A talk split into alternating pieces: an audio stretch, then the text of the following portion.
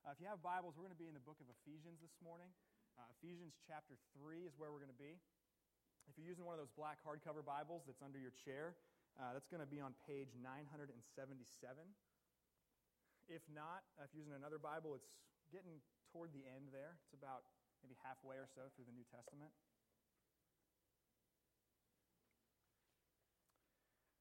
In his uh, famous book, it was very famous about 15 years ago. Some of you may have read it.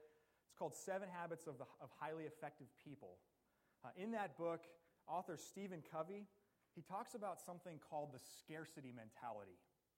The scarcity mentality. And he says this Most people are deeply scripted in what I call the scarcity mentality. They see life as having only so much, as though there were only one pie out there. And if someone were to get a big piece of the pie, it would mean less for everybody else. The scarcity mentality is the zero sum paradigm of life. People with a scarcity mentality have a very difficult time sharing recognition and credit, power, or profit, even with those who help in the production. They also have a very hard time being genuinely happy for the success of other people. So, this, this scarcity mentality can appear in different ways. It can show up in our wallets. You know, we want to acquire as much money as we possibly can, and we'll be a little more stingy in giving it away because if we give more away than we have, there's going to be less for us. There's a finite amount. We can't, we, want as much for us as we possibly can. It can show up in our time. So maybe we struggle to offer our time to others because then we might not have enough time for ourselves to do the things that, that we actually want to do. But here's what I want to invite us to consider this morning that, that when this scarcity mentality manifests itself, particularly as it manifests itself in our pursuit to love other people, it's going to constrain our ability to care and to serve and to genuinely love others. Because compare, contrast the scarcity mentality with what Jesus tells his disciples in Matthew chapter 10. There's this, there's this scene where Jesus is preparing his disciples to be sent out. He's commissioning them to go through all these villages and towns throughout first century Palestine. And he says this to them as he sends them He says, Heal the sick, raise the dead, cleanse lepers, cast out demons. And then this key phrase freely you have received, freely give. Freely you have received, freely give. So Jesus makes this direct connection between recognizing what you've received and then how you offer what you have as a response to that. And what the disciples were, were meant to hear in that, what we're meant to hear in that today, is that we've been given this abundance of good gifts from God. And that's, that's meant to guide the way in which we give of ourselves and give of the gifts that we have and our time and our money and our resources to, to others. So, as we've been walking through the book of Ephesians this fall, we started about a month ago now, we're continuing the series through Advent. We've read a lot in this book about God's grace. These inexhaustible, immeasurable riches of God's grace that He pours out on His people. And He does that from eternity past to eternity future. And none of that is earned or, or merited by, by us. We don't earn any of that. Grace, by definition, is an undeserved gift, it's an unmerited favor from God. And we, like these 12 disciples who are commissioned by Jesus there in Matthew 10, we have received freely from this abundance of God's grace. And the more that we recognize that, the more that we grasp just how much we've freely received from God, it's going to combat this strong pull that each of us inevitably feels toward a scarcity mentality in the way that we pursue love for other people. I came across a, a quote by a theologian named Klyne Snodgrass this week, and he says this. He's talking about ministry and when he talks about ministry, he's not talking about vocational ministry. He's talking about just really the pursuit to, to love and care for other people. And he says this Ministry is the free flow of grace from God through us to other people. Ministry is the free flow of God's grace, of grace from God through us to other people. So, so God's grace flows down, it does something in us, it does something to us, And then that same exact grace keeps on flowing through us outward to other people. And as we look at Ephesians 3 this morning, we're going to see a flesh and blood example of what this looks like in the life of the Apostle Paul. And what initially here, as we read it, you'll see it, it initially seems like a little tangent. Paul's been talking about, um, he's been praying for the Ephesians. He's been talking about the peace that they have with God through Jesus. And then he kind of takes this sidestep to talk about himself. And it seems like a tangent, but what he's doing here is seizing an opportunity to explain how this free flow of God's grace has, is central to his own life and to his ministry among the Gentile people, the Ephesian people specifically. So let's, um, let's look for that as we make our way through Ephesians chapter 3. I'm going to read verses 1 through 13, uh, and you can follow along with me. For this reason, I, Paul, a prisoner for Christ Jesus on behalf of you Gentiles, assuming that you have heard of the stewardship of God's grace that was given to me for you, how the mystery was made known to me by revelation, as I have written briefly. When you read this, you can perceive my insight into the mystery of Christ, which was not made known to the sons of men in other generations, as it has now been revealed to his holy apostles and prophets by the Spirit. This mystery is that the Gentiles are fellow heirs members of the same body, and partakers of the promise in Christ Jesus through the gospel.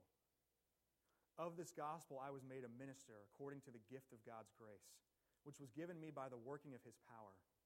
To me, though I am the very least of all the saints, this grace was given to preach to the Gentiles the unsearchable riches of Christ, and to bring to light for everyone what is the plan of the mystery hidden for ages in God who created all things so that through the church, the manifold wisdom of God might now be made known to the rulers and authorities in the heavenly places.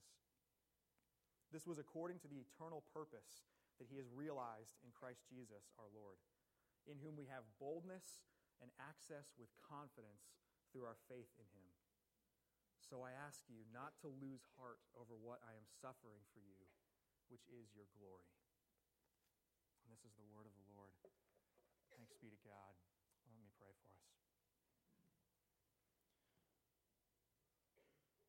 God, we want to be the recipients of your grace. And often we, we also want to be the conduits of your grace. We want to we want to pour your grace out from ourselves to others. And yet, we fight a scarcity mentality in that, and we're resistant for whatever reason. And so I pray, God, that this morning you would use your word, you would use Paul, what Paul has written down in Paul's own life uh, to, to show us how your grace flows freely and how that's, how that's done work in us and transformed us and how that's meant to flow through us to others. Would you bring to mind for us even specific ways that we need to, to wrestle with and grasp this truth, to live in light of it? So do that work in us by your Spirit. We pray this in your name. Amen. So, as Paul here is, is reflecting on the free flow of God's grace to him and then through him, he speaks about two different things that, the, that this free flow of God's grace entails. And it's not an exhaustive list. We could really talk about how God's grace flows from a, a ton of different vantage points. But the vantage point that Paul uses in this particular text includes these two things a revealed mystery and suffering. So the flow of God's grace is going to involve a revealed mystery and, and suffering. So, first, let's talk about the revealed mystery. If there's going to be this, this flow of grace, it's going, to, it's going to involve both a receiving and a, a giving. So, picture, if you will, if it's helpful, um, a rain barrel that you might use to water your garden. That rain barrel collects water from somewhere, collects it directly from the sky, collects it from your gutters, wherever it comes. And then you attach a hose and a spigot to it, and you open up the valve, and that water flows from that barrel to, to the garden. There's this receiving and this giving that happen sometimes at the same time. But Paul is describing something like that here in this passage. God's given Paul grace for the Ephesians. He says that God has given grace to me for you. So Paul is, is a recipient of that, but it's not meant to be just for Paul. It's not meant to terminate on him, it's meant to flow through him to these other men and women to whom he's, he's writing. And a specific component of that grace is this revealed mystery. Paul has received, he says, a revelation into the mystery of Christ. The mystery of Christ. It's this mystery that's not been known in previous generations, but now, by the work of the Holy Spirit, has been made known. Okay, what is this mystery that wasn't known previously but has been made known now? It's right there in verse 6 that the Gentiles, the non Jewish people of the world, are fellow heirs, members of the same body, and partakers of the promise in Christ Jesus through the gospel. It may not seem like it to our ears, as we're distant from this culturally, but this is a, a world changing revelation. There was such a massive dividing wall between Jewish and Gentile people in the first century. And we heard Paul talk about that in the passage that we looked at last week. A lot of that dividing wall between Jews and Gentiles was, was outright racism, was a superiority complex, was overt hostility. The, as we saw last week, the Jews had taken this position of, of privilege as God's chosen people, and they had, they had warped that, that platform, that platform that was given to them by God to be used to bless all peoples of the world. They had warped that into a platform from which to demean other peoples of the world, to distance themselves from other peoples of the world. So a lot of this dividing wall that existed there was sinful. But part of that dividing wall was actually built into the way that God was working out his plan of redemption in the unfolding of history. So prior to the revelation of this mystery of Christ, the Jews were the people of God. If you were going to talk about the people of God, you were talking about specifically the nation state people group of the Jewish people, the descendants of Abraham, Isaac, and Jacob. And if someone wanted to be part of God's people, then they needed to become Jewish. They needed to adopt Jewish culture. They needed to adopt all of the aspects of the Mosaic law, the law given from God through Moses. And not just the moral components of that, the morality of the law, but also the, the ceremonial and the sacrificial laws and all the other laws that that entailed. So, what emerged over time was this entire subset of people around the Mediterranean known as God-fearers. God-fearers. There were, these were, uh, were Gentile men and women who believed in uh, and worshiped the one true God. They worshiped the God of Abraham and Isaac and Jacob, the God of the Jewish people, but they themselves weren't Jewish. They weren't among God's chosen people. Now, they were oftentimes in close proximity to God's people, but they weren't participants. And the huge difference that the revelation of this mystery makes is, is so huge because there's a major difference between proximity and participation. There's a huge difference between proximity to the people of God and participation among the people of God. And all throughout the Old Testament, we read the Old Testament, all throughout the Old Testament, we see God's love for peoples of all nations, his love for Gentile peoples. There are references to God's plan to include people from all nations among his chosen people. One really fascinating example comes in the book of Isaiah, chapter 19. The prophet Isaiah says this He says, In that day, Israel will be the third with Egypt and Assyria, a blessing in the midst of the earth whom the Lord of hosts has blessed, saying, Blessed be Egypt, my people, and Assyria, the work of my hands, and Israel, my inheritance. So, Egypt, my people, Assyria, the work of my hands. The reason this is particularly dramatic as an example is because Egypt was the nation that enslaved the Israelites for 400 years. They are the historic enemy of God's people. Assyria, at the time that Isaiah was writing that, that, a couple years prior, had come in, had conquered the northern kingdom of Israel, had exiled those people to other nations. These are enemies to the people of God historically. And still, God speaks of Egypt and Assyria being among his people. But nobody knew how this was going to come about. Nobody knew how these, these other nations were going to become part of God's people until this until the mystery of Christ is revealed. And now, as we saw last week, this, this, the law is abolished as the basis for experiencing the salvation of God.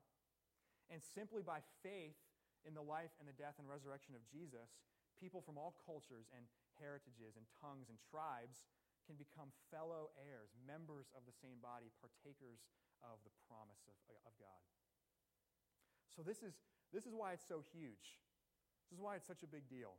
It's the fulfillment of all of the work that God has been doing for centuries. This isn't God ditching one plan and doing something completely opposite. He's not doing something completely different. As Paul says here in verse 11, this is God's eternal purpose.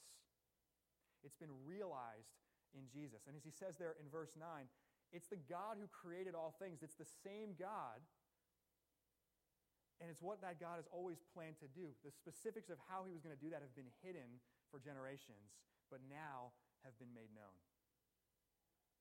And here's the big thing that, that Paul connects it to in his own life making it known is the whole point. To make it known is the whole point. There's an important difference here between what Paul says when he says the word mystery and what our ears in our culture often hear when we hear the word mystery. Mystery in our culture and our language carries a connotation often as some kind of secret knowledge that only a few are given access to. It's like a, like a riddle or a puzzle that you have to solve. Think of like mystery novels. But a mystery, as Paul is writing about it, what that meant in his culture and language, it wasn't a puzzle to be solved, it was a truth to be revealed. It was something that was once hidden or something that was once obscure that has now been made known. So it's not reserved for some elite group of people that are smart enough to, to figure it out. It's meant for all people everywhere to know and to understand. It was dark, it was obscure, it was blurry. It's now been brought into the light that all might see. And this is why part of the free flow of God's grace involves Paul continuing to reveal that mystery. He doesn't hide it. We see from his life, he doesn't go about the Mediterranean like scattering clues like some kind of scavenger hunt. Like maybe if you if you make your way through all these different cities, you'll find the full picture of what this means. Now he proclaims he proclaims the revealed mystery. He heralds it. He travels thousands of miles around the known world so that as many people as possible might know. And central to Paul's ministry and mission is passing on this revealed mystery to not only the Gentiles who benefit from it, but the Jews. He passes that along to, to both. And he's received this revelation, and as the free flow of grace continues, he passes along that revelation. Now, here's what we need to see and apply to our lives as Paul is doing that. Just as was the case for the first century Gentiles, proximity to the people of God is not enough. Proximity to the people of God is not enough. We're actually invited, and all people are invited, to be participants among God's people, partakers of his promises, part of this one new humanity that's being created by Jesus in place of the many divided peoples. But the problem is, a lot of our language, a lot of our actions in the, in the church today broadly, they can become exclusively focused on helping people experience God's kingdom. And what I mean by that is experience the tangible benefits of the kingdom of God, um, being served, being cared for in, in tangible ways, um, efforts to, to meet needs, to be agents of God's mercy and God's justice in the world. And all of that is absolutely part of the outworking, the free flow of God's grace. It's just not enough. It just misses a critical component. Because to experience God's kingdom is, is beautiful but it's not the same as entering God's kingdom yourself. And the whole point of Paul's words here is that it's now through Jesus possible for all people to enter God's kingdom. Which means that then, following the example of people like Paul, we need to proclaim the mystery that's been revealed, not just serve other people in light of it. Here's another way to think about that. Don't just settle for proximity when participation has been purchased by Jesus. Don't just settle for proximity when participation has been purchased by Jesus. And we take that for granted so much in our day and age because none of us were alive even remotely close to the era when there was this huge dividing wall between Jew and Gentile and where you had to become Jewish in order to experience the salvation of God. But here's where our own you know, warped misunderstanding and inconsistency comes through in this. Most of us, probably nearly everyone in this room, is a Gentile. by heritage, by, by birth. We're not from a Jewish family or a Jewish lineage. Maybe some of us are. And yet, as Gentiles, we who have been made participants through the work of Jesus become content for other people to only be in proximity to God's people.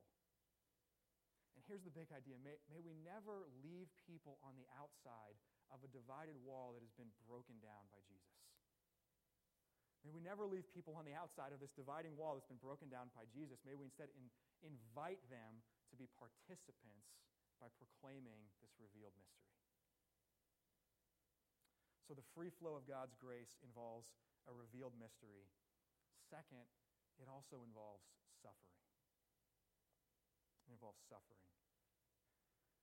One of the biggest sources of disillusionment among Christians is the amount of suffering that's involved in the Christian life. Especially when we think about something like the free flow of, of God's grace. It's easy, I think, for us to carry around a really idyllic notion of what the free flow of God's grace through us is going to look like. We get excited about God's grace working through us, and then we start to think, man, that's going to be sweet. That's going to be pleasant. Maybe it's going to be hard work but we don't necessarily think about it being painful or, or costly. Before I was a, a pastor, um, I worked on the staff of a, an organization that sent missionaries uh, around the world um, to serve in a variety of different capacities, to plant churches, different, different kinds of things. And in our recruitment process for new missionaries, we actually saw this quite a bit, uh, particularly among younger men and women who were just kind of in that season of coming out of high school, coming out of, out of college. Um, God's grace had met these people, and often in a really profound and substantial way. Their life had been dramatically changed by, God's, by God uh, just pouring His grace out into them. And they had this beautiful response. They, they had this deep desire that had emerged in them to use their lives for things that mattered, which is right and, and good. And so, going with one of our teams to a foreign nation, setting up shop there, trying to share the gospel with people so that they might believe, trying to disciple people, trying to plant churches. That was really appealing to them. But they had no idea, in many cases, they had no idea how many missionaries burn out in the first couple of years on the field. And they had no idea how many teams experience intense conflict to the point that somebody leaves and goes home. And they had no idea the toll that it takes to do full time ministry in a culture that's not your own, halfway around the world apart from family, and friends. And they had no idea how long it takes to see any kind of fruit emerge from all the work that you do. It often takes a really long time. And even then, you often never see the kind of fruit that you imagine or long that you would see, you would see when you, when you go in the first place. But here's the thing about the free flow of God's grace. The only way that you and I receive God's grace in the first place is through the suffering of another. So, why would we ever expect that we'll be a conduit of that same grace and pass it along to others without suffering ourselves in some way? The grace of God always flows freely through suffering. And Paul's life is exhibit A of this. As he speaks here of being a steward of God's grace. As he speaks of passing on the revelation of this mystery that he's received, where is he? He's in prison. He's in prison. And after becoming a recipient of God's grace, Paul, his, his, the story of his life is a story filled with suffering. It's an often overlooked part of Paul's conversion is that when he arrives in Damascus, you know, he's on the road to Damascus. He gets blinded. He meets Jesus. He's blinded. He finally makes his way to Damascus. There's a man in Damascus named Ananias. And God tells Ananias, Go and take care of Paul. And Ananias says, That sounds like a terrible idea. Have you heard what this guy does to people like me? And God says, You know what? Go. This man is my chosen instrument. And then here's the part that often gets overlooked. And I will show him how much he must suffer for the sake of my name. I will show him, Paul, how much he must suffer for the sake of my name. So, Paul here is in prison precisely because of the free flow of God's grace to him and then through him.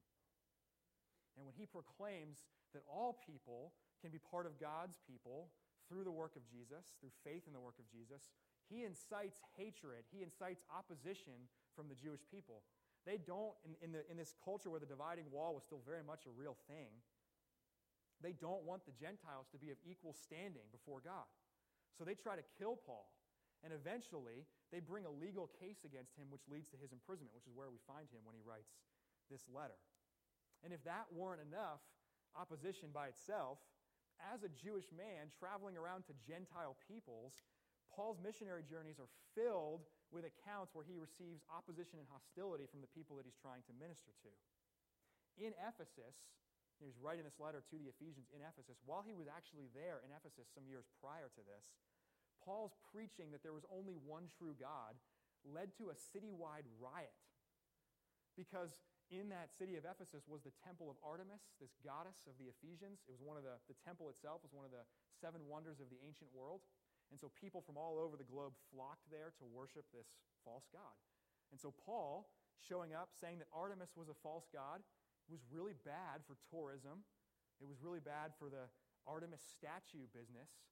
And so some business people incite this riot against Paul. So while serving as this conduit of the grace of God that, that, that is actually meant to unite these two groups of people, Paul is constantly experiencing hostility from both at the same time. But that's what we can't miss. This is the way that the grace of God is brought to bear on the lives of other people.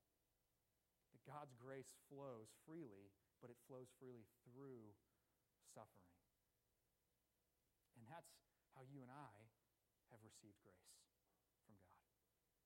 Jesus secures God's grace for us through his own suffering. And that's not a secondary or, or some kind of minor point of the gospel. That is core to what the gospel message is. That's core to the good news of what Jesus has done. 1 Peter 2.24 says it this way. He himself, meaning Jesus, bore our sins in his body on the tree, that we might die to sin and live to righteousness. By his wounds you have been healed. We were dead, as Paul said in Ephesians 1, but we've been made alive. We were broken, but we have been healed by the suffering of Jesus.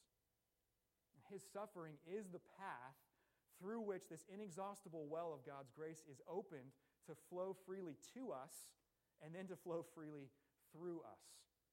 And in turn, there's, there's not some other alternative kind of path through which we become those conduits of God's grace to other people.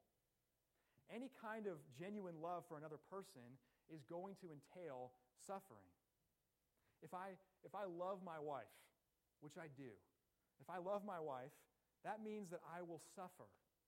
I will suffer on her behalf. You know, I'll go to bat for her, I'll suffer for her, but I'll also suffer because of her. If I actually love her, it means she can actually hurt me, and vice versa. The same with my little girls. You know, and all of you who are, who are parents out there, parents who love their kids, they suffer at the hands of their kids. And they suffer directly.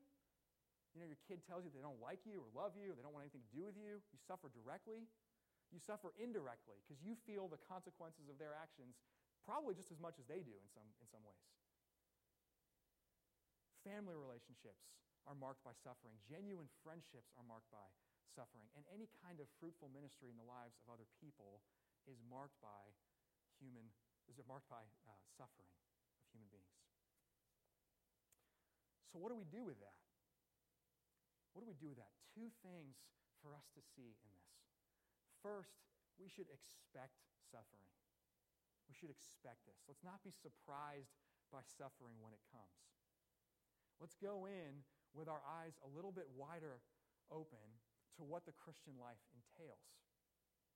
To be a Christian is to participate in this free flow of God's grace. We receive it, but we also become conduits of that grace to other people. That's not an optional part of the Christian life, it's not an optional component of following Jesus.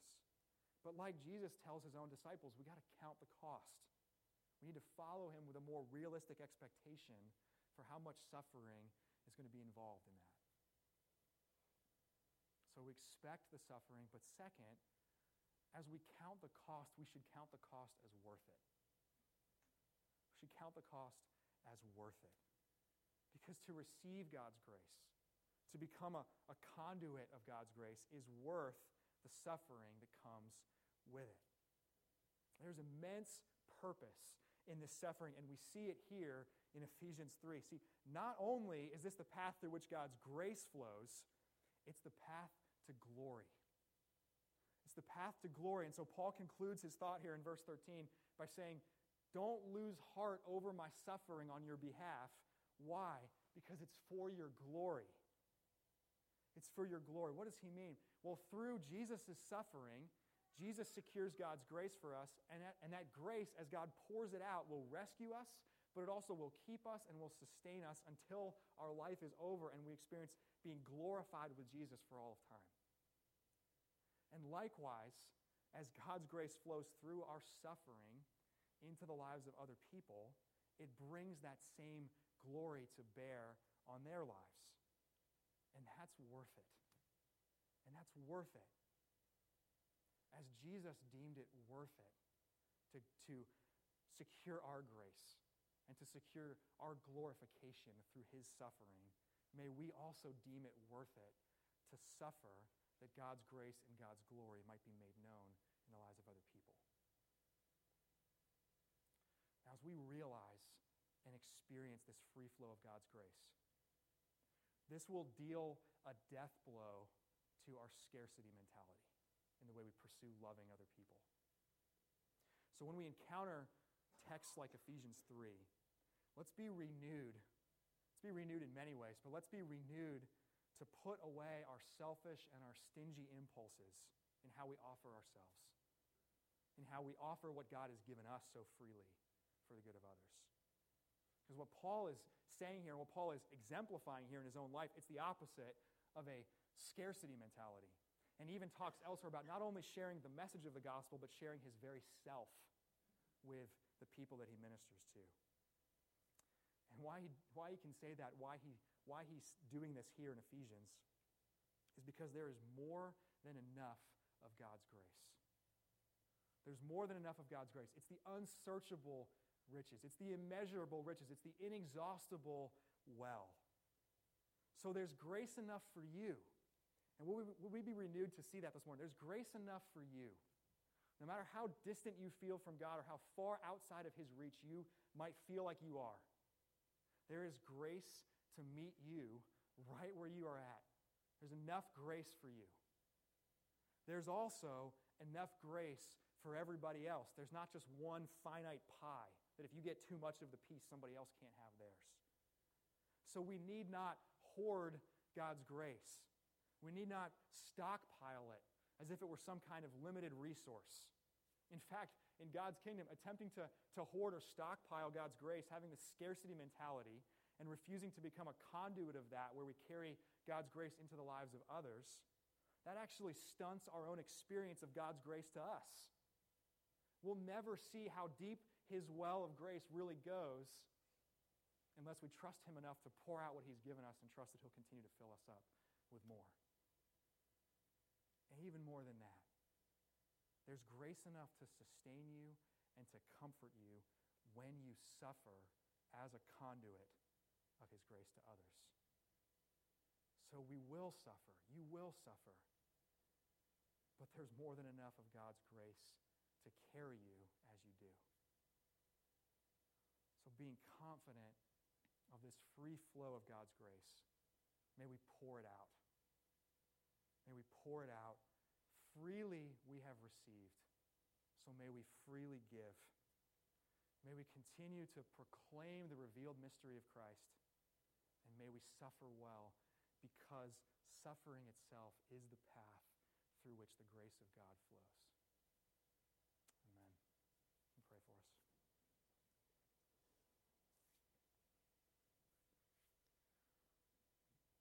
God, this is a good and necessary word for me and for us this morning. We want to receive your grace, we want to pour it out on others, and yet there's a cost, and there's pain involved in that, and that is the path through which your grace always comes. And we see in that, we see no better example of that, the work of Jesus. And would you again astonish us at the, the immeasurable riches of your grace when we look at this at your table and we come to your table this morning? That you have enough grace for us to send your son, that he might suffer, that we might experience your grace, that we might be conduits of your grace. And so, coming to this table, may it be for us even our own small taste and renewed experience of that flow of grace to us through the work of Jesus, and then as we are sent back into the world today, through us for the good of others. You've been gracious to us. You have been merciful to us, God. May we celebrate that well today.